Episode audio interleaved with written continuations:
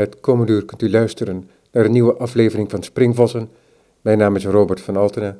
Mijn gast, die ik spreek in de open studio op de vierde verdieping van boekhandel Scheltema, is literair vertaler Rokus Hofstede. Rokus Hofstede vertaalde bijna het gehele oeuvre van Michon. Een oeuvre dat bescheiden is in omvang, maar groot in zijn intensiteit. Ik nodigde hem uit voor een gesprek over een specifiek deel van dat oeuvre, de schildersbiografieën. Het is een wat provisorisch gesprek omdat Hofstede zich niet heeft kunnen voorbereiden. Zijn werk als literair vertaler heeft hem inmiddels alweer naar andere werelden, zoals die van Charles Ferdinand Ramous geleid, van wie Hofstede eerder al de grote angst in de bergen vertaalde. Maar Michon is een schrijver die Hofstede aan het hart gaat, reden waarom hij toch instemt met dit gesprek. Vandaag spreek ik met literair vertaler Rokus Hofstede. Zijn naam bent u eerder al tegengekomen wellicht. Hij is onder andere ook de vertaler samen met zijn goede vriend Martin de Haan van Marcel Proest. Dat was ook de reden waarom ik hem ooit uitnodigde voor een gesprek over Proest. Ik had die cyclus net gelezen en dat viel dan net samen ook met de uitgave van dat boek. En toen stelde ik na dat gesprek Rokus de vraag dat als hij nog een keer een mooi onderwerp had, dat ik dan altijd geïnteresseerd was. En toen stelde je meteen voor, Rokus, misschien is het interessant om het over Pierre Michon te hebben. En Michon ben ik eh, gaan lezen, een Franse romancier. Hij schrijft voornamelijk wat kortere romans, novelles. Hij zou zich trouwens, als ik even mag onderbreken, ja. Robert, uh, Michon zou zich absoluut niet herkennen in de, in de omschrijving romancier. Want uh, een roman is een bepaald format uh, waar hij zich in zijn, zijn eigen proza altijd verre van heeft gehouden. Wat er nog het meest in de buurt van een roman komt, is een tekst uit de jaren negentig La Grande Beune, vertaald als De Hengelaars van Castelnau. Maar dat project is onvoltooid gebleven. Eh, de eerste drie hoofdstukken zijn gepubliceerd. En dat kan je nog geen roman noemen, want er is eigenlijk nauwelijks verhaallijn. De roman had moeten beginnen op het moment dat de tekst afbreekt. Dan hadden er verwikkelingen moeten plaatsvinden, een moord of een uh, verraad of een een, dramatische uh, intrigue. Um, en dat is nou net wat je heel weinig bij Michon aantreft. Je vindt eigenlijk meer tableaus die hij schrijft, die hij probeert op te roepen. En het is een heel beeldende manier van schrijven, veel meer dan een echte verhalende manier van schrijven. En dat, dat, daarom vond ik het zo leuk dat jij mij benaderd hebt met de vraag of we het konden hebben over Michon in relatie tot de schilderkunst. Want dat is eigenlijk een, een geweldig goede invalshoek, omdat je daaraan kunt zien dat er tussen het schrijven, tussen de wereld van het woord en de wereld van het beeld, helemaal niet zo'n drastisch verschil is als wij gewend zijn te denken. Michon schrijft, heeft veel over schilders geschreven. En heeft ook zelf een heel beeldende manier gevonden om te schrijven. En je ziet dat die beelden die hij zelf oproept in zijn, die evocaties die hij oproept in zijn, in zijn uh, proza, dat die ook vaak een soort picturale uh, dimensie lijkt te krijgen. Waar ik toch ook heel vaak aan moet denken, is dat het voorgedragen wordt. Ik lees iets wat voorgedragen wordt. Mm -hmm. En dus dat het woord ook een, een, noodzaak kent om mij als lezer te overtuigen. Mm. Ja, dus er zit iets oraals in, ja, ja, ja, um, in zijn schrift. Ja. ja, een hele grote spanningsboog tussen uh, alle eruditie die erin verwerkt is, maar en eigenlijk bijna clandestien. En een hele losse, spreektalige uh, toon die hij erin weet te leggen. En, en die, die, die, die tegenstelling maakt zijn tekst enorm spannend en rijk, vind ik Ja, zelf. ja. Het is de, de, ja, en, en- ook dat contrast tussen die alledaagsheid, ehm, bij tijden boersheid van taal, maar ook van personages, Hm. in combinatie met een bijzonder rijk vocabulaire. Ja, je hebt die, die, die, die spanning inderdaad ook in een soort verticale zin. Hij benadrukt graag alles wat groezelig en smoezelig is. En, en, en ook de lagere lusten van, van, zijn, van zijn, zijn schilders zijn geen halfgoden die streven naar het hogere. Ze zijn eigenlijk eerzuchtig en, en ze worden gedreven door, door heel aardse eh, verlangens. Maar bijna ondanks zichzelf komt het voor dat ze iets maken dat groter is dan zij. En dat kan dan eh,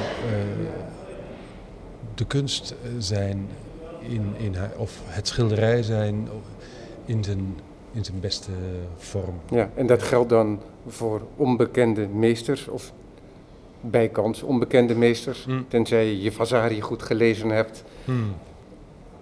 Maar het gaat ook over grote meesters. Er is ook een verhaal dat gaat over Van Gogh en een van zijn modellen. Mhm. En Van Gogh is dan voor dat model, die eigenlijk de hoofdpersonage is, nog een onbekende kunstenaar. En Hmm. wordt hij ooit een bekende, bekende kunstenaar? Hij krijgt de wereld, wordt hij ooit geraakt door dezelfde overtuiging die de kunstenaar van zichzelf had. Want dat speelt een beetje in dat verhaal. Maar voordat we op specifieke verhalen ingaan, er liggen hier op tafel verschillende boeken. Eén boek is van iemand anders, dat is Giorgio Vasari Mhm. de meesteraanprijzer van Michelangelo, zou je kunnen zeggen. Want hij heeft de levens beschreven van de opkomst, wat hij zelf als eerste gemunt heeft van wat de renaissance zou moeten zijn. Van Duccio, Giotto en dat culmineert dan voor Vasari in eh, het werk van Michelangelo. Hij was tijdgenoot van Michelangelo, jonger, want hij leefde volledig in die 16e eeuw. En heeft ook geschreven over Piero della Francesca. En dat raakt dan een van de verhalen die jij ook vertaald hebt. Ehm, We zullen even voor de daar, daar zo dadelijk meer over. Maar ik wil eventjes teruggaan, heel praktisch. Er is ooit het moment geweest dat jij Michon tegenkwam, zijn werk tegenkwam. Weet je nog wat jij van het eerst, voor het eerst van hem las? Eh, ja, ik weet, eh, ik weet dat nog heel goed. Ik heb in het klein eh Gartman plantsoen Rimbaud le Fils gelezen. Theo Sontrop, eh Weilen Theo Sontrop, toen directeur van de arbeiderspers, uitgever van de arbeiderspers, had mij gevraagd of ik belangstelling had om die tekst over Rimbaud te vertalen. De, AP had toen al een boekje over eh Roulin uitgegeven. Niet in mijn vertaling, in een vertaling van een, iemand anders. En Dat is het verhaal van Joseph Roulin. Dat Ja. ook in het Nederlands zo vertaald is. Ja, dat is in de eerste keer vertaald als De postbode van Van Gogh.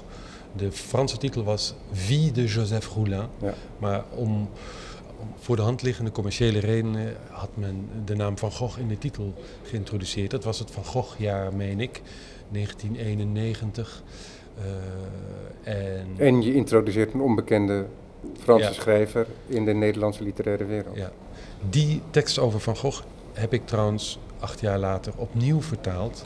Want de vertaalster die zich aan die tekst had eh, gewaagd, had zich er ook min of meer aan vergrepen. Die, ze, ze kon eigenlijk Michon niet bijbenen. En ja, de, de, de- Michon is ook geen schrijver die gemakkelijk te vertalen is. Hij, nee, je moet wel een bepaalde eh, bezieling daarin kunnen leggen. Ja, want, want je kunt de betekenis eruit halen, maar Hm. dan, om die, die toon te vatten die Mhm. hij aanslaat, dat lijkt me niet eenvoudig. Ja, nou, ik weet nog heel goed dat ik dus Rambole, de zoon, eh Rambole Fies las. En dat ik dacht, wat is dit voor shit? Wat is dit? Ik, ik, begreep niet wat er gaande was. Ik dacht, het was, ik kon niet zeggen dat ik het mooi vond, maar ik voelde dat er iets heel, heel sterks, dit is sterk spul, zoiets, zo, zoiets, zo'n gevoel had ik. En pas, pas later besefte ik dat het inderdaad een soort zeer bloemrijk en barok, maar ook zeer bezield proza was. En dat het eh, eh, heel mooi moest zijn om, als je in staat was om, om dat over te brengen in het Nederlands, wat zich eigenlijk a priori niet zo heel erg goed leent voor heel bloemrijk en barok proza. Nederlands heeft eerder een soort ingeschapen neiging tot soberheid en helderheid. maar dan heb je het niet over de taal, maar over de cultuur. ja, inderdaad meer over de cultuur. Maar Michon komt daardoor snel voor Nederlandse lezers over als een mooi schrijver, omdat hij die, omdat hij die, uh, die dat retorische uh, soms uh, in, zijn, in zijn teksten, die, die, lange zinnen, die, die zeldzame woorden. Maar als je er eenmaal in weet te raken, ja, dan, is het, dan kan het heel bedwelmend en, en, en, en visionair werken, zijn, ja. zijn teksten. Ja. ja. Die schilderslevens, die ben jij vervolgens allemaal gaan vertalen en, en meer. Ja, ik heb bijna al het werk van Michon vertaald. Dat zijn zijn grote hit Vie minuscule, wat ja, is de Nederlandse Roemloze levens. Roemloze levens. En, maar hij heeft maar een bescheiden oeuvre, zou je kunnen zeggen, voor iemand die al 30 jaar schrijft. Uh, en het zijn allemaal het zijn dus geen romans, het zijn korte prozateksten. Uh, hij, heeft het hij noemt het zelf de vie, levens. Een beetje een middeleeuws genre dat hij nieuw heilige levens, dat hij weer nieuw leven heeft ingeblazen. En een, een typische mission-tekst is 20, 30 bladzijden lang. En, en, en, probeert in die 20, 30 bladzijden een, een soort spanningsboog op te spannen, te, te bestrijken. En die uh, bundel met schilderslevens, in het Nederlands meesters en knechten, maître et serviteur, die bestaat dus uit drie teksten rond van een dertigtal bladzijden elk, waarin je steeds een uh, ja, geconsacreerd schilder tegenkomt, maar in een absoluut uh, niet-heroïsche fase van zijn leven of in een in een, in een marginale rol. Uh, ja, of een leven dat zich onttrekt aan de, de grootsheid die gerepresenteerd wordt. Mm. In het echt, in, zoals wij dat kennen. Want dan heb ik het over, um, dat is Watteau, mm -hmm. de schilder. Um, Jean-François geloof ik, weet ik niet zeker. En deze Watteau was toch een groot hofschilder. Mm -hmm. En wat Mission doet, is die geeft hem een schaduwoeuvre. Hmm. En dat schaduwoeuvre, dat is het oeuvre van een getourmenteerde, maar ook een ronduit geile uh, kunstenaar, die, waarin uh, het spel van macht en seks hmm. en kunst samenkomen in dat schaduwoeuvre. En dat schaduwoeuvre, zegt Mission eigenlijk, um, dat is het echte oeuvre.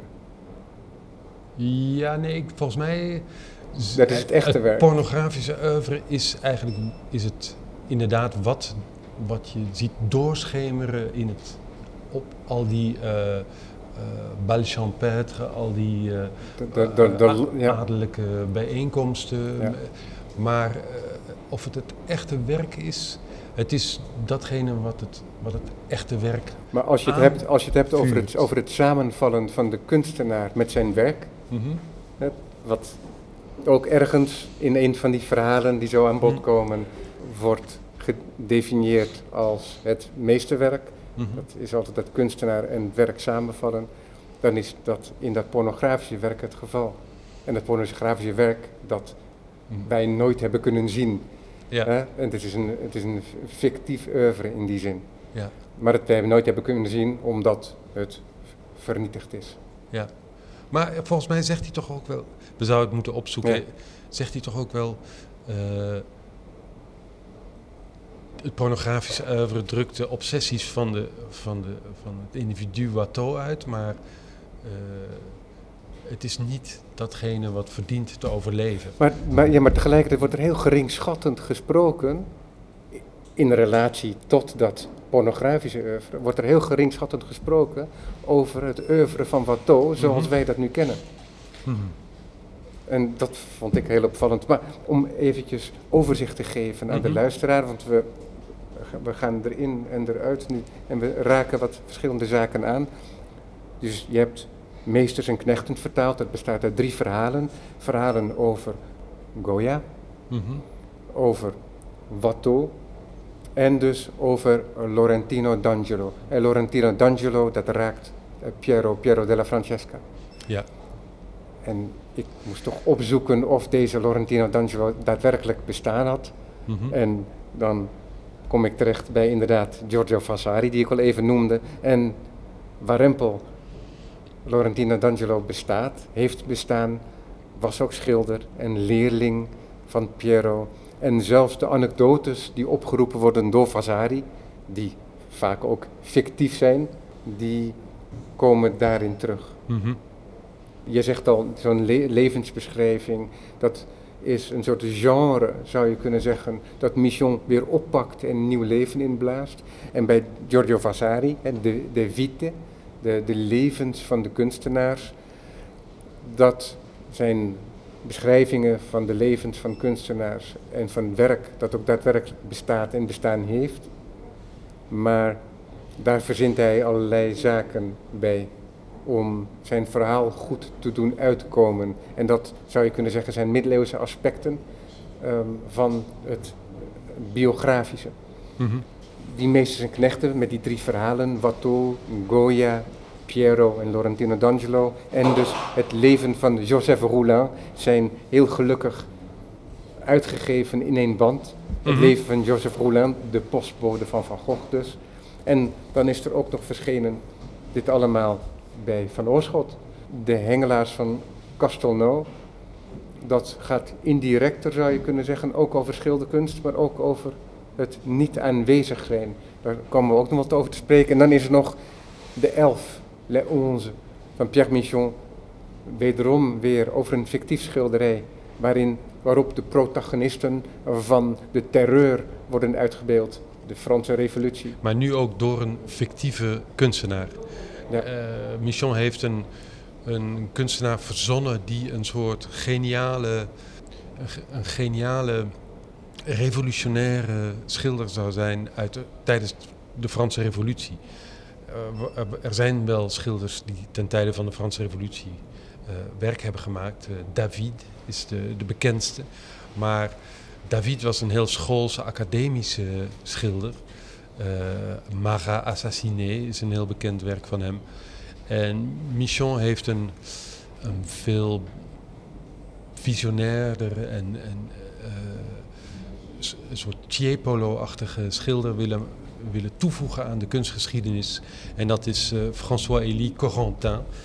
Eh, en Michon weet eh, het spel met schijn en werkelijkheid zo ver door te voeren dat veel mensen die de elf hebben gelezen in het Louvre op zoek gaan naar de zaal. Want hij beschrijft ook daadwerkelijk de zaal en, de wand zelfs, waar het schilderij te vinden doek, is. De elf Ja. te vinden is. Ja. Prachtig. Ja, Ja. Over het oproepen en het tot leven brengen gesproken. Ja. Ja, dan zouden we misschien bij dat begin kunnen beginnen. Voor jou dan. Hè, en dat is dan die vertaling, hè, als we het over de schrijverslevens hebben dan. Over de, Schilders- de schilderslevens van eh, het leven van Joseph Roulin. Mhm. Daar komt heel veel naar voren wat we ook terug zien komen in andere verhalen. En nog eventjes het feit dat hij die kleine levens beschrijft, of de levens van kunstenaars die nog niet volledig hun erkenning hebben gekregen, die ze later kregen, bijvoorbeeld. Ik moet toch ook denken aan die stroming in de geschiedenis, in de geschiedschrijving van eh, de, ehm, de, de micro-histoire, wo- wordt het ook wel eens genoemd.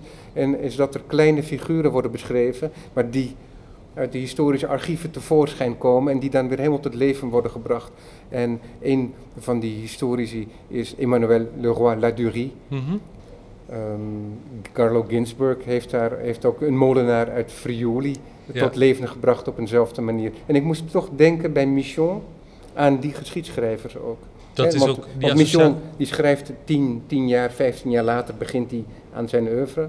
Mhm. M- Namen opduiken uit het archief eh, met een geboortedatum en een sterfdatum en daar dan een leven bij verzinnen. Dat is heel kort gezegd wel wat Michon nastreeft. Uh, hij zegt ook, waarom zou je personages moeten verzinnen? Er zijn zoveel mensen die gestorven zijn, die wachten op wederopstanding, die wachten op een leven, uh, op een levensbeschrijving. Dus, uh, en hij noemt dan zelfs het beroemde scheermes van Ockham, non est multiplicanda. je moet het aantal entiteiten niet nodeloos vermeerderen.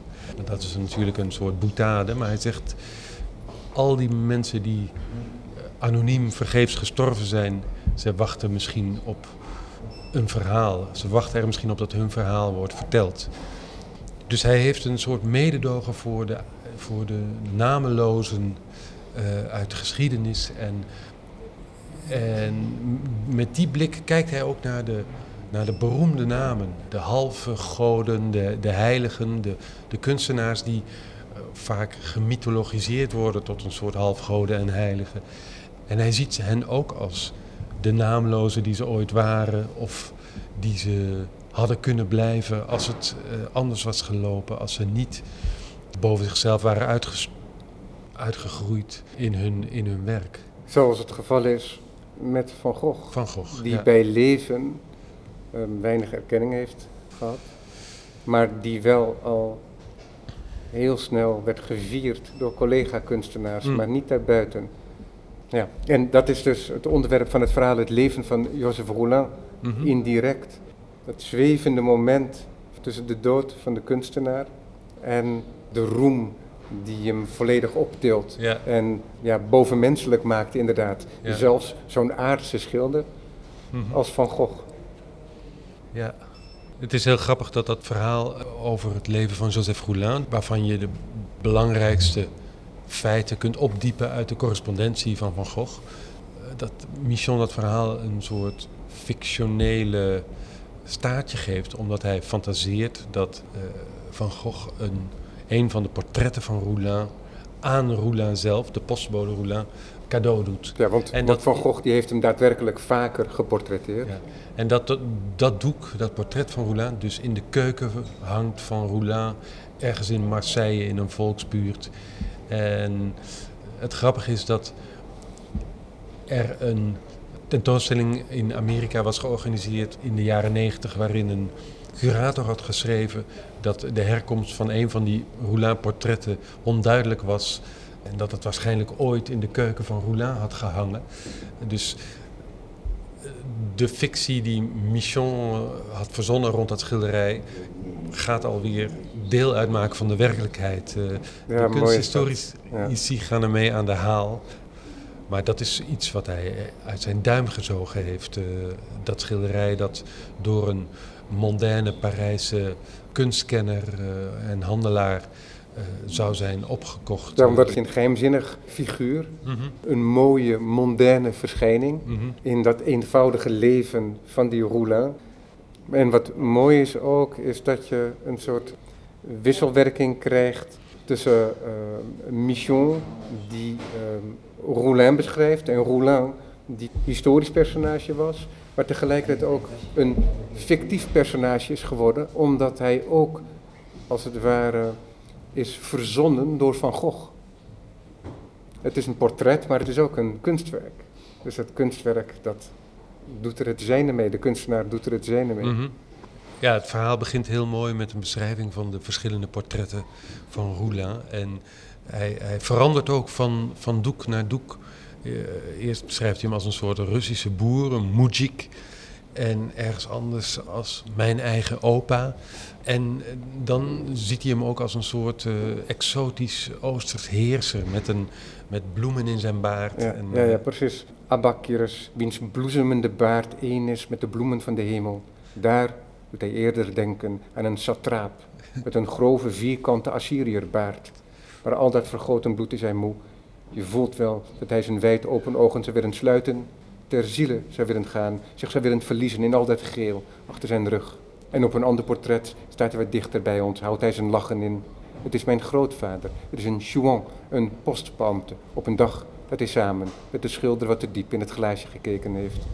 En dat gaat dan nog zo door. Dat is zo'n zin die verbonden is met puntkomma's. Ja, ja, ja. Waar, uh, waar Michon een onmatig gebruik van maakt, uh, de puntkomma's. Maar ja, dat is een, uh, een conventie waar je, waar je als lezer wel vrij snel ja. aan wendt. Maar wat ook heel mooi is, omdat je die verwikkeling van het fictionele en het historische hebt, mm -hmm. is dat Michon dat ook echt volledig omarmt. In die zin dat een zelfbeeld gepresenteerd krijgen van Joseph Roland. Mm -hmm. En dat zelfbeeld dat er rijmt met zo'n satraap. Want hij beschouwt zichzelf ook, die kleine figuur, historische figuur, ja. die beschouwt zichzelf ook als een prins. Ja, hij is een, hij is een alcoholicus en hij is een revolutionair. Hij heeft een soort republikeinse socialistische fantasieën. Uh, in Frans is de, de verwijzing dan Le Grand Soir. Uh, de, vooravond van de revolutie is dat. hij droomt van het, het moment dat het gewone volk revanche zal nemen. En ja, die volk die verpletterd is in Parijs ja. in uh, 1870, 71. Ja. Dus Le Grand Soir de, is het, nou, de, de grote vooravond mm -hmm. tot de, de daadwerkelijke gebeurtenis ja. die uh, zich moet aandienen. Mm -hmm. En dat is de revolutie. Hij maakt een aandoenlijk, een beetje pathetisch figuur van hem, uh, die ook door die socialistische sympathieën en dat alcoholisme een beetje een sloeber is, een beetje uh, ja, marginaal. Uh, net als de schilder. Ze herkennen in elkaar hun enthousiasme voor iets, voor een ideaal, of het nu de kunst is of de revolutie. En ze herkennen in elkaar hun marginaliteit, hun, hun, hun wat groezelige levens. En wat het briljantste vind ik in dat verhaal, dat hij ons naar Van Gogh laat kijken niet met de blik van de kunstgeschiedenis, waarin Van Gogh al bij voorbaat mythologische proporties krijgt. In maar met, teleologisch perspectief. Ja, maar met de, met de verbaasde blik van een, van een arme postbode die van kunst uh, toeten nog blazen weet, die helemaal niet snapt wat daar op het spel staat. Ja. Uh, in die liturgie van, van die uh, van die schilderijen. Uh, en, dan met, en met die aandacht van die moderne bezoeker uit hm. Parijs, dan toch gaat denken, zou, het dan toch, zou hij dan toch een groot schilder zijn? Ja, dus het gaat over de vraag, wat, wat is een groot schilder en, en wat uh, maakt dat iets mooi is of niet mooi? En ja, de laatste pagina van het verhaal uh, het leven van Joseph Roulin. Dat, daar, gunt Michon Roulin een, prachtige dood, waarin hij eigenlijk wordt bezocht door een, een soort visioen. Dat is een, van, een, van een adembenemende schoonheid, vind ik zelf. Um, en daarin komt de vraag naar het waarom van schoonheid ook heel expliciet aan de orde. Zullen we dat eventjes opzoeken? Ja, ik kan het, uh, ik kan het wel even vinden. Het, is, het staat... Ja, want wat mij ook opviel is toch wel dat dit, dit verhaal, want dit is het eerste verhaal wat ik las, dat is in die zin veel conventioneler biografisch mm -hmm. dan de. Andere verhalen. Maar goed, als je hem gevonden hebt. Ja, ik heb hem gevonden. Het, zijn, het is de laatste alinea. Misschien moet je hem, zou je moeten lezen vanaf Roulin stierf in september 1903. Een datum die door de geleerde boeken wordt bevestigd. Voor Augustine, voor Armand en de anderen, zoals ook normaal was. Misschien stierf hij wel in het ziekenhuis en in dezelfde kamer waar tien jaar eerder Rimbaud was gestorven. Want we hebben nu eenmaal een romaneske verbeelding. Aan zijn lever, aan de longaandoeningen die het gevolg zijn van roken, aan een beroerte na een woedeaanval, een zuippartij of een kleine tegenslag. Het zou al te mooi zijn als hij op een avond, toen hij een keer te vroeg en bij te felle zon van zijn tuintje terugkwam, niet ver van Lestac, in het open veld, was bezweken. Op een door een taxusboom of een cipres overschaduwd weggetje dat bovenlangs de grote baai slingert. Daar is hij dus neergevallen en hij weet maar al te goed wat er aan de hand is. Gedachten heeft hij niet. Het is de vooravond waarop hij gaat sterven. De zee schittert. De god met het hoofddeksel van azuur kijkt onbeweeglijk toe. Het is een oude kapitein. Van het vasteland komen raven, meeuwen vanuit zee. Roulin heeft kiezeltjes in zijn baard. Hij probeert zijn pet te pakken die even verderop terecht is gekomen. Het lukt niet. Ook de preien kan hij niet meer vasthouden, hij laat ze los. En ineens is hij dood. Ogenblikkelijk elders voert hij zijn bojaar door dahliavelden. Als ze vlakbij zijn hoor je het rinkelen van de belletjes. Vrij als een vogel springt het vogelvrije prinsenkind het blauw in. Misschien is hij mooi, maar je kunt hem niet zien. Wie zal zeggen wat mooi is en dient ten gevolge onder de mensen veel waard of niets waard? Onze ogen, die allemaal hetzelfde zijn, die van Vincent van de postbode en van mij. Onze harten, die door een kleinigheid worden aangetrokken, door een kleinigheid afgestoten. Jij, jonge man die aanzit bij Ambroise Vollard, die je hoed naast je hebt gelegd en zeer aantrekkelijke vrouwen vol vuur over schilderkunst onderhoudt. Of jullie, doeken hoog in Manhattan, koopwaren die met jullie theofanische luimen de dollars verblijden en zodoende vast ook wat dichter bij God komen. Of jij, Browning. Jij misschien, oude kapitein met je hoofddeksel van azuur, die kijkt naar een hoopje Pruisisch blauw, neergevallen op een landweg. Jullie vakkundige, zwijgzame blanke dieren, wier precieze omvang ver van hier in de Rue des Récolettes wordt betast, die weten wat precies de waarde van drie francs is. Jullie raven daarboven in de lucht, die voor niemand te koop zijn, die nergens toe dienen, die niet spreken en alleen in de ergste hongersnood worden gegeten, die zelfs Fouquier-Tinville niet op zijn hoed zou willen. Dierbare raven die van de Heer matzwarte vleugels, een krassende roep, een vlucht als van een steen hebben gekregen. En bij monden van Linnaeus zijn dienaar, de keizerlijke naam Corvus Corax. En jullie wegen, taxusbomen die sterven als mensen. En jij, zon. Ja, je ziet wel dat Prachtig. gloedvol pathos uh, Michon niet vreemd is. Maar zo'n passage die aan het eind van zo'n verhaal het verhaal eigenlijk nog wat optilt.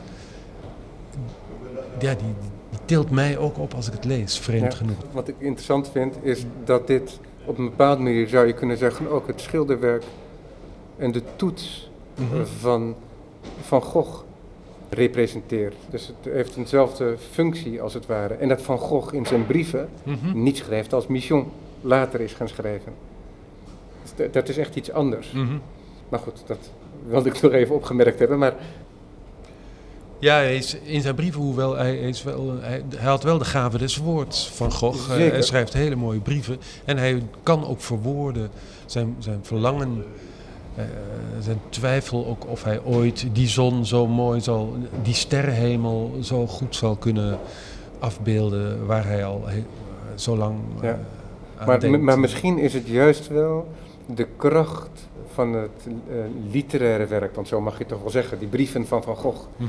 eh, juist dat het eh, niet als een, met een literaire intentie is geschreven, Mhm. maar dat het volledig in dienst staat in zijn denken over schilderkunst. Mhm. En het delen van zijn schilderkunst met zijn pengenoten, waaronder zijn broer, maar ook medeschilders. Ja, ja, ja. ja.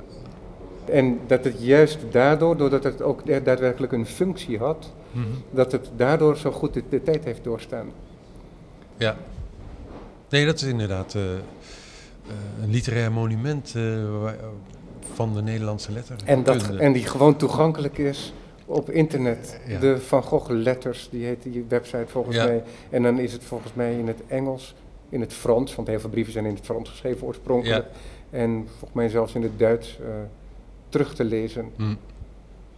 Ik heb eh, een heel prachtig fragment eh, uit die brieven eh, zeer onlangs gebruikt in een nawoord dat ik heb geschreven bij een vertaling van Huysmans.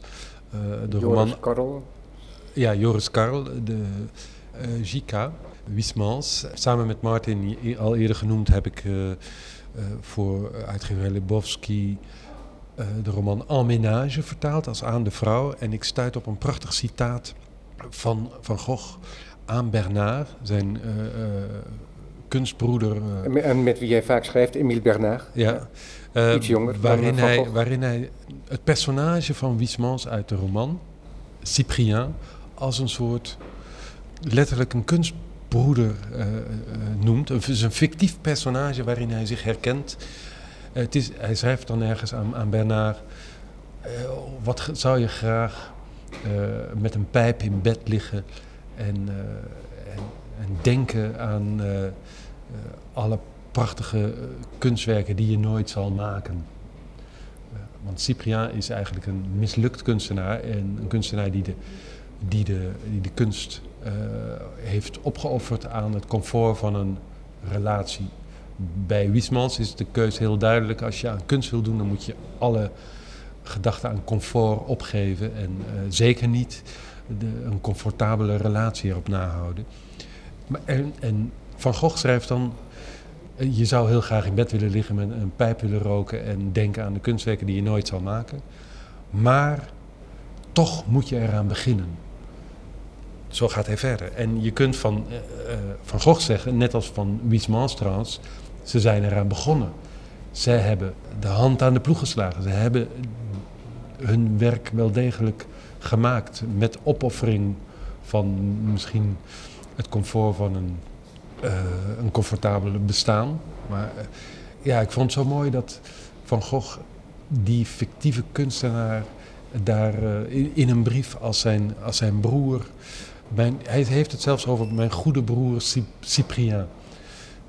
Dus ja, maar Van Gogh was, zoals Michon hem beschrijft, ook een, iemand die te hard geloofde in de romantische voorstellingen van het kunstenaarschap het kunstenaarschap als een soort uh, offer dat je moet brengen aan de kunst. En ja, in de 19e eeuw wa waren die romantische ideeën, uh, kunst als een, als een soort heilig moeten, waar je alles aan moest opofferen, ook, ook nog veel gangbaarder dan dan de ideeën die nu heersen over kunst als ondernemerschap eh, of onderzoek. Maar tegelijkertijd is het toch altijd zo, want dat is het discours van de tijd, maar tegelijkertijd weet elke kunstenaar dat je je kunst eigenlijk alleen maar echt kunt bedrijven met volledige inzet. Ja. Het is net wat voor woorden je eraan verbindt, mm -hmm. of het inderdaad pathetisch wordt of niet. Mm -hmm. Maar uiteindelijk de kunstenaars die ik hier wekelijks spreek voor deze microfoons, daar blijkt dat ook voortdurend uit. Ja. Je moet op zijn minst lippendienst bewijzen aan, de, uh, aan dat hogere ideaal. Aan het, aan, de, aan het ideaal van de zelfopoffering.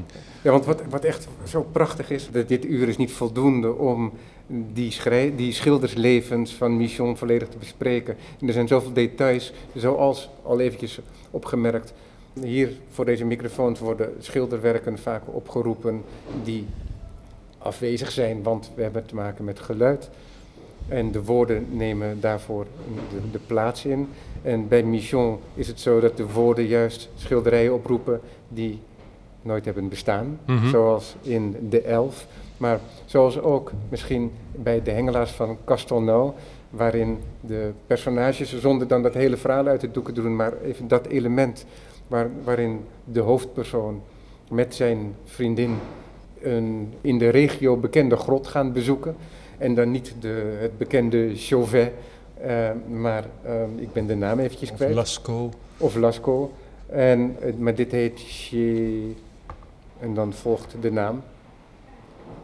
Chez Jean-Jean? Ja, nee, zo heet het niet. Maar Jean-Jean is de figuur die dat bestiert daar. Mm -hmm. in, uh, die hen rondleidt in een maagdelijk onbeschilderde grot. Het was Lascaux voordat de shamanen die betraden uh, om er hun, hun dierenafbeeldingen te schilderen. Ja, uh, ja die, die, dat is ook een, een prachtige fantasie over de, de allervroegste schilderkunst die wij, die wij kennen, namelijk die van de prehistorische grotschilders. Ehm, die na de laatste ijstijd over het algemeen, of misschien soms net daarvoor zelfs, want sommige zijn zelfs 40.000 jaar oud. Ehm, maar dan lees ik die passage dan eventjes voor misschien. ja, ga je gang. Het was indrukwekkend. Het was naakt. Het was de koepelzaal van Lascaux. Precies op het moment dat de oude vrijgezellen haar betraden. Met hun geweien op. Toen een hart opsprong in het toortslicht. Toen zich voor hen alleen het smetteloze oppervlak ontsluierde. Van ongerepte witte kalk. Het donzige, gladde, niet eens echt korrelig te noemen oppervlak. Dat toch een korrel had, die ze even met hun vingertoppen beroerde. Deze dus, licht korrelig, mondmilch, die vredig overstroomde van zuiverheid. Deze grote gespannen drapering, gepresenteerd als op een schildersezel tussen een rechthoekig boord van donkerder kwartsiet en een bolvormig, log, verborgen plafond. Het leugenbeest dat je voorgaat in het duister ligt niet altijd. Het universele miasma heeft soms van die aardigheidjes in petto. Tussen twee spleten, twee diaklazen waar je je botten breekt. Wandschilderingen waren er niet. Het was Lascaux op het ogenblik waarop de neergehurkte vrijgezellen van gedachten zwanger gaan, waarop ze een plan ontwerpen, de okerstaafjes breken en de houtskool aanmengen in een plas water. Zwijgen en de hoed met geweien naast zich neerleggen. En misschien pakken ze hem, die hoed, dan weer op en laten ze hem in hun handen ronddraaien, kijken er peinzend naar en denken aan hun prille jeugd. Denken er sterk aan dat de dood hen wacht, dat ze houden van vrouwen en van eten, van het gepoch met geweien op hun kop, maar dat de barmhartige en onverzadigbare goden op dit moment naar hen kijken, door hun mond ademen, hun vreugde kennen, en dat ze zich straks vervuld van die vreugde op die wanden zullen werpen, onzeker van hun wil, maar zeker van hun hand, en grote rode koeien zullen tekenen, die diepere wonden hebben dan vrouwen, maar die net als zij vrolijk rondspringen, die worden bejaagd. En dat gaat zo door. En dan beschrijft hij inderdaad een schildering die er niet is. Mm. Ik vond dat echt fascinerend toen ik dat las. Mm. Maar goed, dat is dat, dat, is dat romanproject waarvan deze novelle het enige... Eigenlijk de, de, de, de, aanloop, preambule is. eh,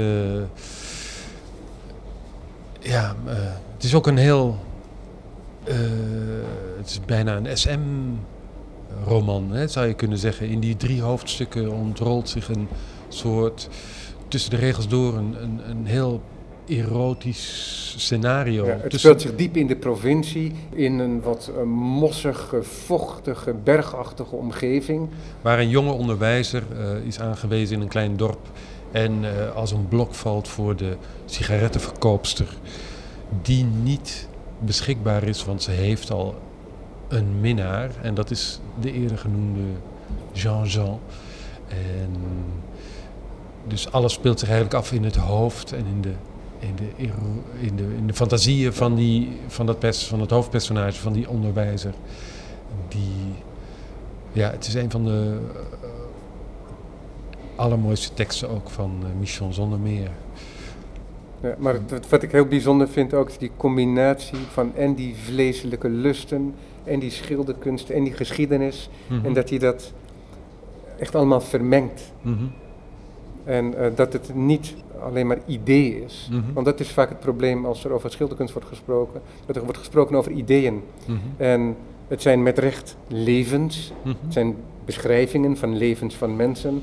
Maar het is ook heel levendig. Het is vlezig en het stinkt en het is zompig en het is aards. En dat alles tegelijk en de mens in het landschap ook. Dus ook die figuren daar in die grot.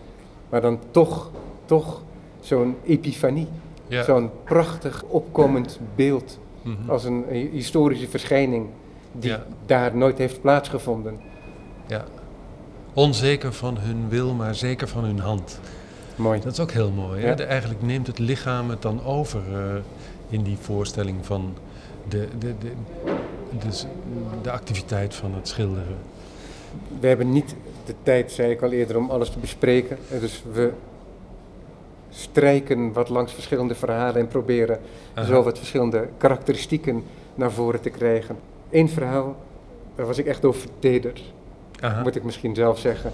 En dat heeft de titel Heb vertrouwen in dit teken. daar resoneert van alles, daar komen we misschien nog op. Dat is dat verhaal over Laurentino d'Angelo. Ja, eh, hij- De kleine, de kleine meester, als je hem al een meester zou kunnen noemen. Mhm. Het is in ieder geval een schilder en hij is opgeleid hij, door Piero. en hij zal zijn meesterwerk, hij zal ooit een meesterwerk maken. Ik vertelde je, ja, dat is de belofte, ja, de hoop. de hoop. Nou, hè, de, Michon beschrijft een ontmoeting met een, eh, met een eh, strenge engel die Laurentino aan zijn artistieke roeping herinnert. En, en hij geeft eh, daarbij ook een prachtige definitie van wat een meesterwerk is. Namelijk een werk waar je het beste van jezelf inlegt en dat je opdraagt aan de grote opdrachtgever. Zonder dat hij verder uitlegt wie de grote opdrachtgever is. Maar je kunt daar desgewenst een godheid invullen. Het verhaal geeft daar wel uitsluitsel over Ja. in, in die zin. In die renaissancistische context is het inderdaad God die zijn engel stuurt eh, om, ehm, om Laurentino aan zijn heilige plichten te, te herinneren. Maar eh, Michon verwoordt het algemener. Eh, een werk waar je het beste van jezelf inlegt en dat je opdraagt daar waar het opgedragen, daaraan waar het opgedragen moet worden. Dit klinkt Dus- bijna als Dante zo. Iets aan iets, Ja. aan iets groters dan jezelf. Dat is eh, aan iets wat, wat, waar je zelf eigenlijk niet bij kunt. Dus dat is niet de. Ja, daarmee zijn heel veel opdrachtgevers. eh, die je, eh, bijvoorbeeld die je alleen financieel gewin Ja. in het vooruitzicht stellen, Ja, worden dan al uitgesloten. Ja, je hebt zo'n passage in Dante en het gaat zo... Vosi, così, colà, dove si può ciò che si vuole. Donc, het, het wordt daar gewild, daar men kan wat men wil. Mhm. En dat is precies die verwijzing inderdaad naar het grotere. En jij Mhm. verwoordt het bijna in, eh, met eendere woorden. Ja, nou ja. Michon verwoordt dat Ja. eh, ja, en ik vertaal het. Ja, ja. Dat is een, eh, is een, een, een bijna premoderne eh verwoording van kunstenaarschap als roeping. In een luttele 33 pagina's. Ja, En in dit geval is het wat gemakkelijker, denk ik, om de contouren van het verhaal te vertellen. Ja. Dus laten we zeggen een anekdotische representatie van het werk. Je hebt een schilder in Arezzo, die heet Laurentino d'Angelo. En Laurentino d'Angelo is arm. En hij heeft kinderen en die kinderen die willen voor de feestdagen die zich aandienen een varkentje, omdat dat is wat mensen eten in die streek. Als ze een varkentje hebben. Maar hij heeft die niet. En hij zegt tegen zijn kinderen, de heiligen die zullen met ons zijn. En die zullen ervoor zorgen dat wij zo'n varkentje hebben. En dat herhaalt hij en dat herhaalt hij. En dan doet zich het wonder voor. Er dient zich een bezoeker aan die een varkentje in de handen draagt. En hij gaat de opdracht aannemen in ruil. om een Sint Maarten te schilderen voor de zieke moeder van de bezoeker, een Ja. boer uit de omgeving. Ja. En hij schildert een Sint Maarten. Een arme boer. De Ja. boer is te voet door weer en wind tot deze schilder gekomen. Mm. Via een wirwar van wegen die niet direct naar deze schilder leiden, maar na afwijzing door allerlei andere schilders. Hmm. Dus de komedie die vangt aan Mhm. in die zin. Dus Ja. het is eigenlijk allemaal verloren. Het is verloren voor de boer, het is verloren voor Laurentino. En dan komen die twee verloren levens, Mhm. die komen bij elkaar. En dan is er de hoop, en die hoop die lijkt volledig ongegrond. Want Laurentino, eh, die is dan al een jaar of 60, Mhm. 65. Hij was 25 toen hij een bepaalde opdracht deed en het is inmiddels 40 jaar later. Toen hij leerling was van Pie- Piero della Francesca en hij gaat zijn oude meester opnieuw bezoeken en die eh, ontmoeting bezielt hem dan als hij zich aan het schilderij van Sint Maarten eh, wijdt, de opdracht die hij gekregen heeft voor carnaval. Ja. En, en Mission die volgt hierin Vasari. Ja. Mission die volgt de anekdote van het varkentje Ja, die Vasari oproept. ja. Vasari die je ook niet altijd hoeft te geloven en die inderdaad af en toe beelden inzette en ideeën inzette om zijn verhaal aan te sterken. Mhm.